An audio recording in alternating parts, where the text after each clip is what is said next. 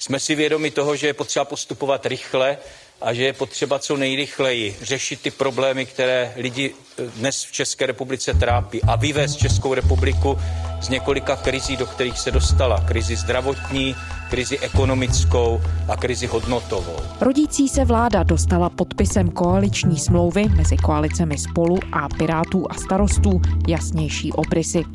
Směrem k běžnějšímu politickému provozu republiku přiblížila také první schůze nově zvolených poslanců. Znamená to, že jsou vyřešené všechny důležité otazníky? A kdy začne příští kabinet v Česku vládnout? Je úterý devátého listopadu. Tady je Lenka Kabrhelová a Vinohradská dvanáct. Zpravodajský podcast Českého rozhlasu. Lubomír Kopeček, politolog z Masarykovy univerzity. Dobrý den, pane Kopečku. Dobrý, krásný den. Poprvé po volbách se nám v pondělí sešla nová sněmovna a zároveň podepsalo pět stran té vznikající vládní koalice koaliční smlouvu. Pane Kopečku, jak zásadní posun to je na cestě Česka k nové vládě? Tak vypadá to, že bychom v horizontu opravdu nějakých tří, čtyř týdnů mohli mít novou vládu s důvěrou poslanecké sněmovny, což by byl časově poměrně rychlý a z hlediska starší zkušenosti, kdy to vznikání vlád bylo velmi často obtížné, někdy i mnohaměsíční, co se týká získání důvěry sněmovny, tak by to mohlo být i poměrně v tomhle případě rychlé. Domnívám se, že ta atmosféra, která samozřejmě občas byla konfliktní, ale vždycky přátelsky konfliktní, vedla k tomu, že dnes podepisujeme koaliční smlouvu a myslím si, že ta atmosféra jako taková je velmi dobrým základem toho, že tu obrovitánskou odpovědnost, kterou jste nám dali, zvládneme. Děkuju. Já děkuji a nyní poprosím paní předsedkyně a pány předsedy, aby zaujali místa u stolu a přistoupili k samotnému aktu podpisu koaliční smlouvy. Zástupci koalice Spolu a Pirátů se Starosty a nezávislými podepsali koaliční smlouvu. Kabinet bude mít osmnáct členů a ve sněmovně... osmnácti členné vládě, která se ve sněmovně bude opírat o sto osm poslanců, bude předsedat šéf O D S Petr Fiala. Koaliční smlouvu podpořila už minulý týden širší vedení všech stran. Piráti budou smlouvu ještě schvalovat celostátním fórem. Jasno by mělo být příští pondělí, pokud si ovšem členové Pirátů nevyžádají na rozpravu delší čas. I to, jak probíhala ta jednání v těch posledních týdnech, tak nás všechny naplňuje optimismem a nadějí, že tak to bude probíhat i v těch dalších týdnech a měsících a že to tak bude probíhat i ve chvíli, kdy budeme vládnout. Co všechno v tuhle chvíli víme o podobě té koalice a o silové dynamice, která v ní bude panovat? Už několik dnů je známé to, jaké rezorty ta která strana bude držet. I když strany zatím oficiálně nezveřejnily jmenný seznam toho, kdo jaké ministerstvo povede, ale když se na to podíváte tak nějak zvnějšku, co nám to prozrazuje o tom, jak budou rozložené síly v té nové vládní koalici Spolu a Pirátů a STAN? Tak tam je samozřejmě vidět ta kumulace funkce premiéra a ministra financí v rukou O D S, což je pochopitelně poměrně významný klíč k tomu, jak bude fungovat česká politika v těch následujících letech. Když se ty dvě funkce rozdělily, to je, že když to měly různé koaliční strany, tak to obvykle dost oslabovalo možnosti premiéra prosazovat některé své priority a samozřejmě i té hlavní vládní strany, která mívala post premiéra. V tomhle směru vlastně si O D S celkem rozumně pohlídala, aby ty dva posty měla ve svých rukou. Jinak v tom rozložení je taky vidět docela pěkně to, že Piráti, přestože mají jenom čtyři poslance, tak v rámci rozdělování těch vládních křesel získali tři resorty, z níž dva jsou poměrně významné. Narážím tím na Ministerstvo pro místní rozvoj a digitalizaci, což je resort, přes který teče poměrně dost peněz. Navíc digitalizace je jedna z klíčových priorit Pirátů a samozřejmě i Ministerstvo zahraničí, které přestože má menší význam, než mívalo v minulosti, tak je pořád poměrně důležitým postem.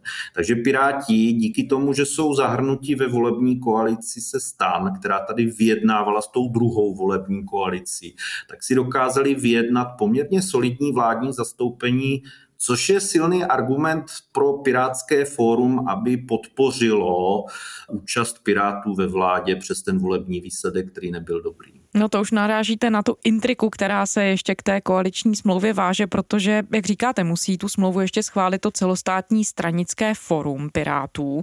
Příští pondělí bychom se teprve měli dozvědět výsledek toho celostranického referenda.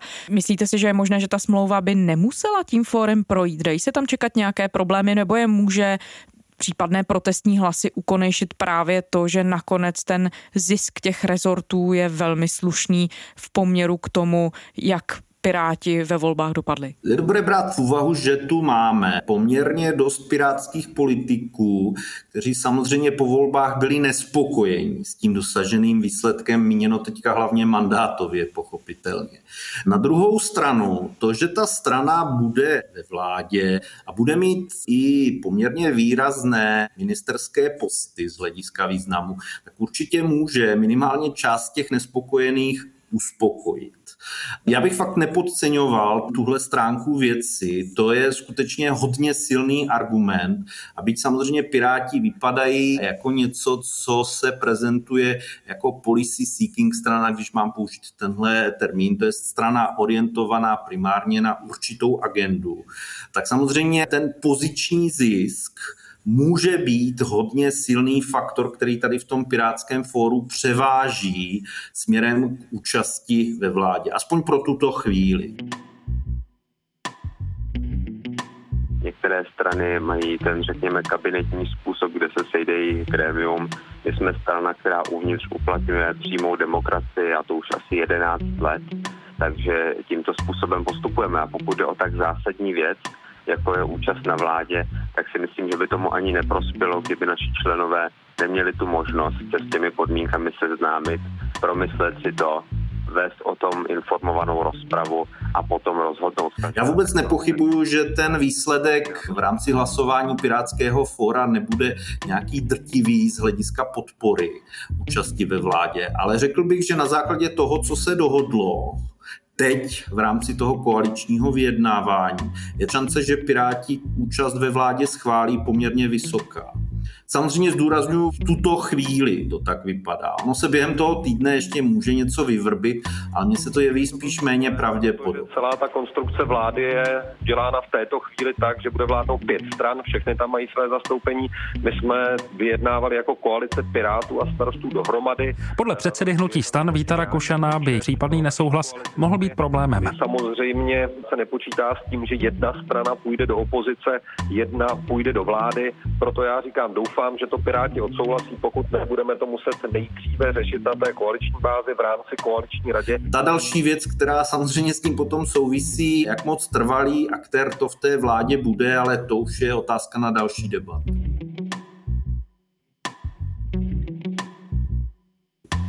No v Česku dosud pětičlenná koalice nevládla a samozřejmě se i tomu věnuje pozornost. To je právě také ten bod, na který narážíte, když přihlédnete k tomu, co víme o dosavadním působení těch všech stran a jejich politiků. Má ta koalice šanci, a chápu, jenom odhadujeme, ale má šanci dovládnout po celé čtyři roky? Podle mě je tady několik faktorů, které ty její šance zvyšují. Ta první věc, velmi solidní většina v Poslanecké sněmovně, to stojí za zdůraznění. Doba, kdy jsme tu měli vládu, která měla tak výraznou většinu, je velmi krátká. První Klausova vláda po roce devadesát dva měla nějakých sto pět poslanců, tahle jich má sto osm.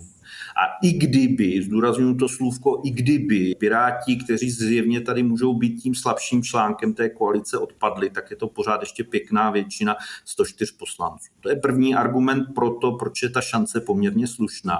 Ta druhá šance se jmenuje tmel v podobě Andreje Babiše, protože máme-li tu někoho, kterého chtěli ty koaliční strany vlastně odstavit od vládnutí, a ten někdo tady pořád zůstává v opozici a vede vlastně největší opoziční stranu, tak je to podle mě velmi silný argument pro to, aby ta koalice vydržela, prostě i proto, aby nepřipustila návrat Andreje Babiše k vládní moci. To, na co si Andrej Babiš stěžuje v téhle souvislosti, to je, že to je vládní koalice zaměřená do značné míry i proti němu, proti jeho stylu vládnutí, je samozřejmě pravda. A přestože jsou tady rozdíly mezi Piráty, O D S, které se mnohokrát debatovaly, tak tohle je ten moment, který může udržovat tuhle koalici pohromadě. A samozřejmě by se daly zmiňovat další rozpory, co se v té vládě dají najít už teďka latentně, ale je dobré tenhle faktor prostě neopomíjet. Co je potom alternativa ve chvíli, kdyby ta vláda se nějakým způsobem rozpadla, by byly asi pravděpodobně nějaké předčasné volby a možný návrat ANO do vlády, což podle mě ty koaliční strany v tuhle chvíli určitě nechtějí. A ještě bych dodal třetí faktor, a já bych ho zase nepodceňoval. Byť je ta koalice pětičlená, tak už jsme tu zkušenost se čtyřčlenou vládní koalicí jednou měli. To už není zas tak velký rozdíl. Já bych připomněl, že to byla Klausova vláda mezi lety dva devadesát a šest devadesát. Předsednictvo České národní rady dnes schválilo jmenování členů nové vlády České republiky. Je pro nás ctí i závazkem zároveň být v této mimořádně obtížné a opravdu historické době členy vlády České republiky, respektive této vládě předsedat. Ta věc, která tam taky byla docela důležitá, schopnost premiéra nějakým způsobem udržovat jednotu té vlády při těch klíčových věcech. To je schopnost tady fungovat jako jistý mediátor. Tyto volební programy v mnoha hlediscích si byly velmi, skutečně velmi blízké. Díky tomu nenarazili jsme při jednání s našimi koaličními partnery, při uzavírání koaliční dohody skutečně na zásadní otázky programového prohlášení, že by došlo k hlubokému nesouhlasu, k hlubokému nesouladu, a proto tedy voliči nebudou, občané nebudou překvapeni. Byť se to z dnešního hlediska úplně nezdá a Václav Klaus žádný velký mediátor nebyl, tak on to opravdu čtyři roky dokázal udržet na relativně konsenzuální úrovni. Přestože tady byla spousta sporných bodů, tak to čtyři roky relativně dobře fungovalo. Petr Fiala je typ lídra, u kterého si myslím, že by ty mediační schopnosti a udržování té vládní koalice pohromadě mohly být ještě rozvinutější. Vede mě k tomu jistá zkušenost, kterou on tady udělal už jako lídr volební koalice Spolu a předtím jako předseda O D S, kdy je prostě vidět, že v tomhle směru on má poměrně vyvinuté schopnosti. Tady musí skončit ta agresivní, bezohledná, populistická politika. Musí tu skončit ta politika neustálých výkřiků směrem k veřejnosti, zneklidňování lidí, urážení celých společenských skupin. My se musíme vrátit k tomu, že budeme diskutovat. On budeme při tom podpisu koaliční smlouvy i mluvil o tom, předseda O D S Petr Fiala, že musí skončit agresivní politika, že on sám prosazuje návrat k diskuzi a naslouchání těm jiným názorům nebo opačným názorům a tak dále. Když se na to tedy díváte touto perspektivou, přináší tahle koalice skutečně nějaký nový politický styl? Prokázala dosud, a víme, že to je jenom krátké období, které můžeme hodnotit, ale prokázala, že dokáže překonávat nějaké potenciální neshody, názorové rozdíly? Ta moje odpověď asi bude, že příliš brzo to hodnotit. Vládní koalice, která dosud nevznikla, to je opravdu něco, co vlastně nevíme, jak bude z hlediska nějakého jiného stylu politiky působit. Samozřejmě dá se něco vyvozovat z toho, kdo ji tvoří, to určitě. Obě dvě ty koalice se na něčem vymezují, mimo jiné je to právě i odmítnutí toho, jakým způsobem fungoval v české politice Andrej Babiš. A je vlastně to, co s tím bylo spojeno. My fakt v tuhle chvíli nevíme, do jaké míry to bude odlišné, jaké tam budou problémy a samozřejmě je dobré vnímat trošku i kontext, který to asi bude dost ovlivňovat. Ta koalice se zjevně vládní moci ujme ve chvíli, kdy Česká republika na tom v některých ohledech bude velmi špatně. Mám teďka na mysli především pandemii, ale třeba i růst inflace nebo to, co je spojeno se zdražováním energií, což je velmi nepříjemná záležitost. To není komfortní situace a může to ty vnitřní spory i třeba ten způsob vystupování do značné míry ovlivnit. Ta zkušenost, kdy jsme tu vyměnili pětkrát ministra zdravotnictví v průběhu jednoho roku, je svým způsobem odstrašující. A je samozřejmě otázka, jestli si tahle vláda dokáže udržet svůj přístup k pandemii jenom s jedním ministrem zdravotnictví.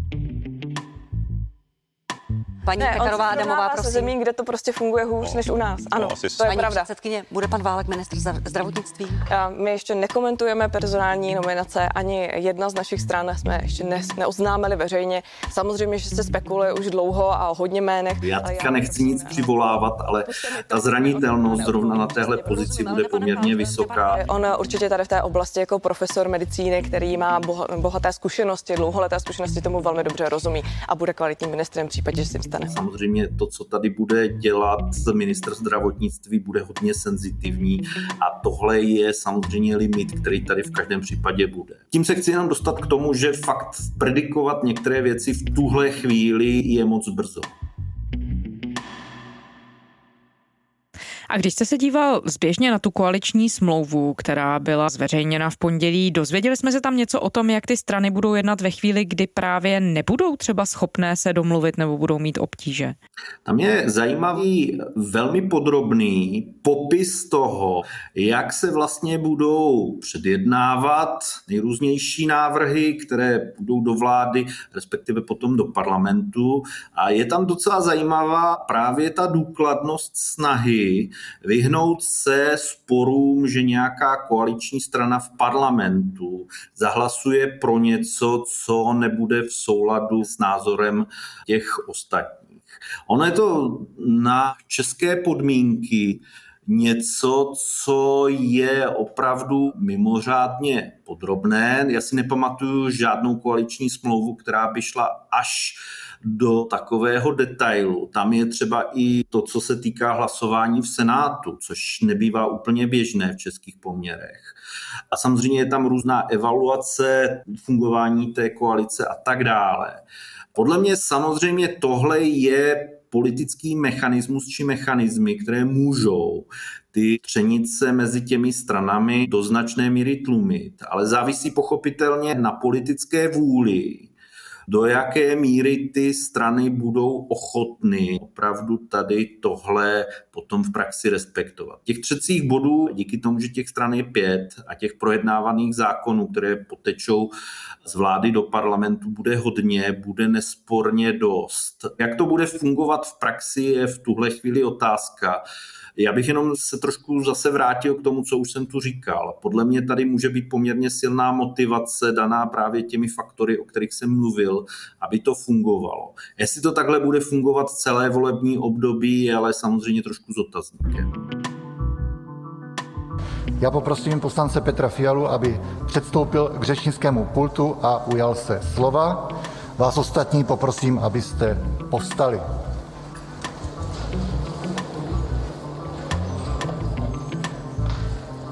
Slibuji věrnost České republice, slibuji, že budu zachovávat její ústavu a zákony.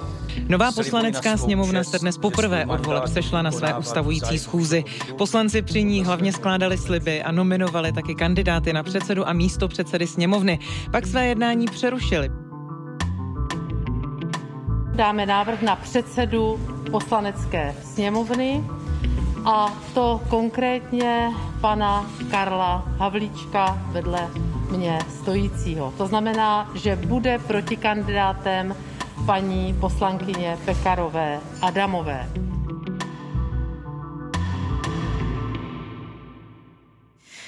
Pondělí zároveň poprvé zasedla nová poslanecká sněmovna. Předsedkyní by měla být Markéta Pekarová Adamová, respektive hlasovat se o tom bude zítra ve středu. Proti ní má kandidovat i Karel Havlíček za ANO. Jak zásadní post předsedy či předsedkyně nové sněmovny to za současné situace, kdy se s nemocí potýká prezident Zeman, diskutovalo se o aktivaci článku šedesát šest ústavy a tak dále. Jak zásadní post to, pane Kopečku, bude? Já bych se nejdřív vrátil k těm osobám, co jste zmínila. Pokud by poslanci té vznikající vládní koalice nehlasovali pro navrženou předsedkyni jednotně, tak by to byl samozřejmě velmi špatný signál. Takže na tom hlasování se do určité míry může testovat i jednota vládní koalice. Pokud by se, myslím si, že je to vysoce nepravděpodobné, ale není to samozřejmě úplně vyloučené, tady objevil větší počet hlasů pro teďka už ministra končící vlády Havlíčka, než má ANO a S P D dohromady. U S P D je to samozřejmě s otazníkem, nevím, jestli pro něj budou hlasovat. Tak by to byl signál, že tady ta nová vládní koalice má jistý problém. Bude velmi zajímavé to sledovat. Ta druhá stránka věci, jak moc významná ta funkce předsedy, předsedkyně poslanecké sněmovny vlastně bude. Vy už jste to zmínila. To je, že kdybychom se dostali do stavu, že by obě komory parlamentu se shodly na zbavení pravomocí prezidenta republiky s ohledem na to, že by je Miloš Zeman podle názoru těch dvou komor nebyl schopen vykonávat, tak samozřejmě ta role, význam šéfa poslanecké sněmovny prudce stoupá, protože na něj přechází část prezidentských pravomocí, včetně samozřejmě toho přijímání demise předsedy stávající vlády a vlády jako takové a samozřejmě i jmenování nové vlády. Ale zdůraznuju tady slůvko kdyby. Jsme podle mě na základě toho, co se v posledním týdnu ukazuje v situaci, kdy se to zbavení pravomocí prezidenta republiky jeví spíš méně pravděpodobné. Když ještě zůstanu u těch rolí ve vedení poslanecké sněmovny, opozice, a v tuhle chvíli je to tedy především S P D, si stěžuje, že ta nastupující koalice není ochotná poskytnout opozici dostatečný prostor.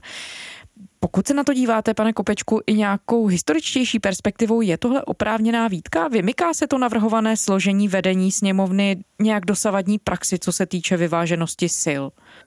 Ta nová vládní koalice zjevně to vyloučení zastoupení ve vedení sněmovny uplatňuje jenom vůči S P D. Ano, se to týkat nemá, to je, že to má získat dva místopředsednické posty, což mi vzhledem k výsledku voleb pro složení sil ve sněmovně přijde jako přiměřené. Hnutí S P D dále trvá na poměrném zastoupení, tedy místopředsedy sněmovny a také předsedy výborů a komisí. Je pro nás zcela nepřijatelné, aby Piráti se čtyřmi poslanci měli zastoupení ve vedení sněmovny a hnutí S P D s dvaceti poslanci toto zastoupení naopak nemělo. Ve volbách před měsícem hnutí S P D obdrželo více než pět set deset tisíc hlasů voličů. To, že tady S P D vyloučíme z vedení sněmovny, má historické precedenty. Když se díváte na devadesátá léta, tak neplatilo, že by krajní politické síly byly zastoupeny ve vedení sněmovny. Těmi krajními silami mám teďka na mysli komunisty a tehdy existovali i republikáni Miroslava Sládka. To byly dvě síly, které prostě neměly místopředsednické posty ve sněmovně. Argumentovalo se, a podle mě to dávalo logiku, hodně tím, že v danou chvíli jsou to síly, které ten stávající politický režim nerespektují, jsou vůči liberální demokracii silou spíše škodlivou. Něco podobného se pochopitelně dá vztáhnout dneska i na S P D Tomia Okamury. Byť samozřejmě udělat rovnítko mezi S P D Tomia Okamury a Sládkovými republikány podle mě úplně nejde. Ale když se podívám na tu jejich pozici, na řadu názorů, které tady prezentují a které jsou mnohdy na hranici xenofobie, tak samozřejmě argumenty pro to, proč nedat S P D místopředsednický post ve sněmovně, najdu. Já bych jenom upozornil na jednu stránku věci, která s tím potom bude spojená. Je dobré počítat s tím, že S P D v určité nové vládní koalici zjevně nebude vystupovat nějak konstruktivně. Takže pokud se k tomu ta nová vládní koalice opravdu rozhodne, tak musí počítat s tím, že vyloučením S P D z vedení poslanecké sněmovny dost zesílí tu averzi S P D vůči sobě. My už jsme tu narazili na faktor prezidenta Miloše Zemana. V tuhle chvíli stále zůstává v nemocnici, víme, že je převedený na běžný pokoj. Prezident uvedl, že přijme demisi té dosluhující vlády Andreje Babiše, ale řekl, že bude chtít ještě se sejít s některými těmi nominanty do toho nového kabinetu. Co se v tom ohledu, pane Kopečku, dá čekat? Může se na tom jednání s prezidentem Zemanem to sestavování nového kabinetu ještě nějak zadrhnout? Je dobré si všimnout určitých rozdílů, které jsou tady vůči minulosti. Miloš Zeman samozřejmě vystupoval jako prezident velmi razantně při vytváření některých vlád. Připomenul bych tady jenom jeho prosazení Rusnokovy vlády v roce dva tisíce třináct, která vznikla bez jakékoliv dohody s parlamentními stranami. A nebo fakt, že tady po volbách v roce dva tisíce sedmnáct byl tím, kdo pěl na osobě Andreje Babiše jako premiéra, přestože to tehdy vyvolalo mnoha měsíční problém s tím, jak má vypadat vláda, protože Andrej Babiš měl problém získat pro svou vládu díky tomu důvěru ve sněmovně. Je dobré říct, že to bylo za situace, kdy byl Miloš Zeman zdravý a kdy konstelace v poslanecké sněmovně byla příznivá pro tenhle politický aktivismus prezidenta. Teďka jsme v situaci, že jsme po volbách, po kterých vznikla bez jakékoliv účasti prezidenta nová vládní koalice, která má celkem výraznou většinu. To je, že strany, které ji vytváří, vlastně prezidenta k ničemu nepotřebují, jenom k tomu, aby novou vládu jmenoval. Prezident je navíc nemocný a je nejasné, jak moc je schopný vykonávat svou funkci. A s tím, že tu pořád máme ve vzduchu tu hrozbu, že by mohl být zbaven svých pravomocí. Nikoli odvolán z funkce, ale zbaven pravomocí. Já si jenom dovolím zdůraznit tenhle drobný rozdíl, který se občas opomíjí. Podle mě, pokud si Miloš Zeman zachoval minimálně část zdravého rozumu, tak v téhle situaci nebude té nové vládní koalici klást žádné větší překážky. Protože prostě je v situaci, kdy si to nemůže dovolit. Je dobré přitom brát pořád v úvahu, že tu máme prezidenta, který opravdu už bude dosluhovat. Pokud bude schopen vykonávat svou funkci a neabdikuje, tak tu už bude jenom něco víc jak rok, což ten jeho mandát činí mnohem slabší, než byl, dejme tomu, v roce dva tisíce třináct, kdy začínal a kdy došlo k oné kauze s Rusnokovou vládou, anebo v tom roce dva tisíce osmnáct, kdy byl znovu zvolen. I tohle je faktor, který je dobré brát v úvahu a který podle mě povede spíš k tomu, že prezident tady bude vstřícný. Prezident Miloš Zeman počítá s tím, že budoucí vládu sestaví Petr Fiala z O D S. Dohodli se na tom na společném jednání. Nejprve by se měl setkat s panem prezidentem osobně současný předseda vlády Andrej Babiš ve chvíli, kdy bude podávat demisi vlády, a pak by se mělo uskutečnit to setkání, na kterém bych já panu prezidentovi představil kandidáty na budoucí členy vlády. Možnost jmenování, ať už na Pražském hradu nebo v Lánech, by se mohla uskutečnit v řádu týdnů. Vy jste, pane Kopečku, v úvodu zmiňoval, že se blížíme po pondělním představení koaliční smlouvy a také zasednutí poslanecké sněmovny přeci jen tomu momentu, kdy už Česko bude mít novou vládu. Stále od něj nějakou dobu jsme, ale jsme na cestě k tomu kroku. A zároveň tedy procházíme politicky velice turbulentním podzimem i vzhledem k tomu všemu, co jste teď říkal o prezidentovi. Když se na to díváte perspektivou nějakého odhadu, k čemu Česko v tuhle chvíli míří, co se dá odhadovat pro ty příští týdny a měsíce? Já se obávám, že to už je hodně spekulativní otázka. Já pevně doufám, že míříme ke stabilní vládě a vládě s většinou v poslanecké sněmovně, což by v českých poměrech, trochu se tady opakuji, byl docela úspěch, protože jsme tady opakovaně zažili menšinové vlády, jejich schopnost prosazovat svou agendu ve sněmovně byla velmi omezená, nebo vlády, u kterých ta většina byla velmi nejistá. Těch případů za posledních cirka třicet let taky není úplně málo. Tohle by mohlo být něco, co bude pozitivnější pro české vládnutí. Samozřejmě ten kontext úplně příznivý není. Přebírat vládní moc v takové situaci, jako to bude přebírat vláda Petra Fialy, to se dost podobá kontextu roku dva tisíce deset, kdy tehdejší vláda Petra Nečase taky začínala s poměrně hezkou většinou ve sněmovně, ovšem přebírala situaci, ve chvíli, kdy byla hospodářská recese a ve chvíli, kdy nálada v Česku, z hlediska toho, jak byla vnímána, se vůči té vládě vyvíjela dost nepříznivě. Já v tuhle chvíli opravdu nedokážu odhadnout, jestli ten v uvozovkách nečasovský scénář, který skončil tak, jak skončil, to je skandálním pádem vlády v roce dva tisíce třináct, je něčím, co by se mohlo v českých poměrech teď odehrát. Já si spíš myslím, že ne, ale je to samozřejmě trochu s otazníkem. Lubomír Kopeček, politolog z Masarykovy univerzity. Děkujeme za rozhovor. Děkuji za pozvání a přeji posluchačům krásný den. A to je z úterní Vinohradské dvanáct vše.